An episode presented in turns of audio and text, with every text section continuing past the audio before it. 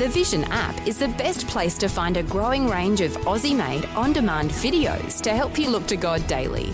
Be challenged by a series of apologetic interviews produced by Creation Ministries International and inspired by Helping Hands, which showcases people and organisations who make the world a better place. There are new videos being added every week in the free Vision Christian Media app. Just tap the Watch tab to see the growing selection. If you don't already have the app on your smartphone or tablet, download it now from vision.org.au slash app. Vision.org.au slash app. Vision. 2020, bringing a biblical perspective on life, culture, and current events. Weekdays on UCB's Vision Radio Network. Find out more at vision.org.au. Well, as you know, ever since Bill Shorten introduced his bill into the Parliament just recently, the issues of the same sex marriage debate are only going to get more prominent. And it's prompted church leaders around the nation to get together and sign a common letter that they've sent to the Prime Minister. Let's talk about some of the actions church leaders are taking, some of the things that they're saying. Jenny Stokes from Salt Shakers back with us. Hello, Jenny. Welcome back to 2020. Hello, Neil. Great to be on.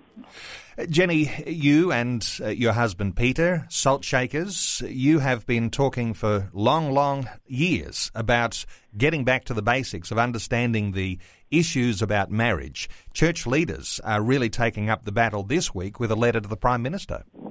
Well, that's right, and it's certainly a good thing to see that uh, this letter is, has been signed by so many religious leaders, and it has been uh, taken further than the Christian community, although certainly the the impetus for doing it has come come from there, and many of the archbishops right across, you know, Catholic, Anglican, some of the Orthodox archbishops from, from the various churches have all signed the letter. You've also got uh, uh, evangelical and Pentecostal movements, Australian Christian churches. You've got Dr. Phil Pringle's uh, church and others. You've got uh, all, all, the mainline Protestant denominations uh, and so on have all signed this letter.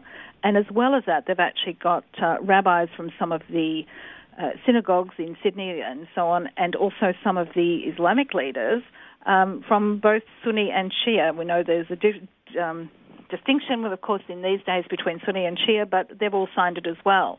And so that's sort of interesting to say, look, we actually don't want any change to the Marriage Act. We think it should remain between a man and a woman, and the what they're really focusing on then is that all of the people in our faith communities actually have this position that you know, marriage is between a man and a woman. We don't want same sex marriage. And so it's actually a very powerful statement. And I think if people read it and get it across to other people, show it to their politicians, for instance, to say, look, this is what all of these religious leaders across the country are saying of how it will change the status of marriage, but it also talks about the impact that has once countries have legalized marriage, the impact on people of conscience choosing perhaps, you know, not to provide services for a same sex wedding and so on, the pressure that comes on them. So they actually highlight that. You know, it's one thing that impressed me in reading the letter is that it isn't just a localized uh, examination of the issue. In other words, just talking about what's going on in Australia, but there is a global focus. And I know there they're talking about not only governments, uh, but courts and uh, international courts continue to recognise the truth that marriage is a union of a man and a woman oriented to the begetting and nurturing of children. Uh, there's a number of ways they've phrased that and repeated it through the document, which is very, very powerful. Well, that's that's right, and it's uh, you know in total with all the signatures, it's a seven-page document. So about four pages on the letter. They actually quote the United Nations Declaration of Human Rights, um, you know, from the 1950s, and it actually sort of affirms that there is a right to marry and found a family, and so on. And it, it implies, in principle, the possibility to cro- procreate, and that again from the United Nations. Um, and that's the basis of what marriage is. So everybody has this right to marry, but marriage is between a man and a woman who have this ability and natural ability to form families. And really, as we've said, um, and they point out there that you know only 21 of the 193 nations of the world have actually endorsed homosexual marriage. We hear a lot about more countries are doing it, and certainly some in the West, and that's become come because of pressure from homosexual activists and countries saying, "Oh, well, we don't want to discriminate, so yes, we'll give in." But really, when you ask people, um, many people are still very concerned. We were on holiday last week, and people we spoke to sort of say, "Well, maybe I'm old-fashioned, but I don't, I don't agree with it." And when you actually get down to talking to people, many, many people actually don't support it.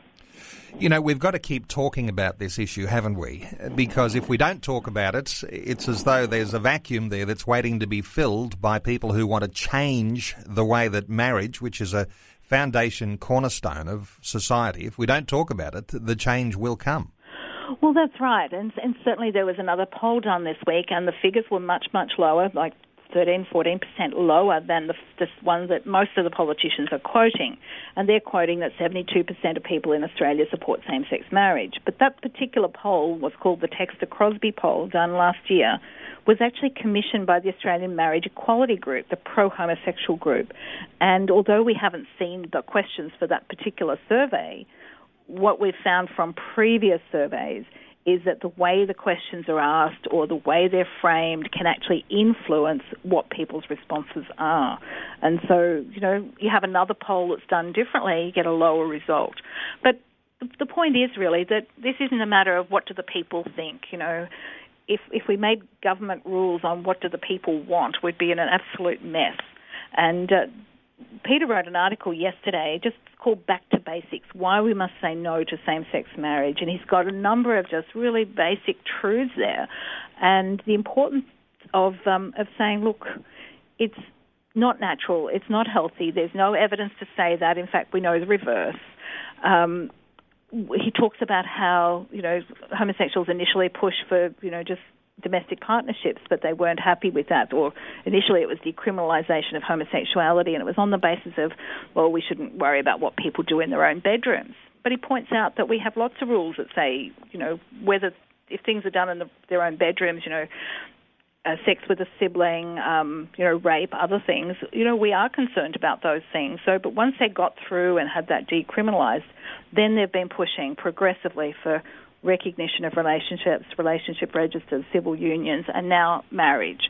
And so it's always a push and it's all about acceptance. So he's put out some basic truths there and said, look, you know, we actually need to, to get back to the basics. In well, many countries, you know, few few homosexuals actually marry, even if they've got the ability to do so. Well, this push is on uh, from the same sex side of this marriage argument, and uh, it is a relentless push. It does mean that people who want to stand up for marriage between one man and one woman, with the idea that it's children who constitute the very basis of state's recognition and regulation of marriage, uh, people need to stand up now and not uh, not let these things actually overtake us. Well, that, that's indeed the case, and and just relating to children, Peter points out in his article too that you know we can't just sort of say, look, this is just about children. It's actually about the foundation of society because many of the homosexuals have um, rights or access to children already. And most of those are state based laws. So things like IVF or an adoption are state based things, and they've already got a, a number of those things already. So we have to use a whole range of arguments, not just focus on just the children, but, but actually look at the foundation of society, why governments register marriages in the first place and they register it because it provides a, a, you know a solid foundation for society for the protection of women and children, and uh, you know the, governments aren't in it just because you know they're endorsing morality; they're endorsing um, the foundation of marriage itself. Well, Jenny, people have been saying, "What are the church leaders saying about marriage?" Well, they have now made a very major statement, a letter that they have co-endorsed to the Prime Minister. That actually is showing leadership, isn't it, to what we all need to be doing in in contacting our local federal member of Parliament. Well, that's exactly right. And look, one of the things that everyone could do is um, just go to our website. On the front page of our website, we've got a link to the actual letter that, that was that was printed. People could print off the letter and drop it in and, and say hello to their MP. In fact, uh, while they're not in Parliament this week, just go to their politician and say, look, you know, this is the open letter that's been sent by all the religious leaders. I endorse this. You know, please don't vote for same-sex marriage. And it can be really easy if you take a piece of paper with you. So this letter would be good to do that with.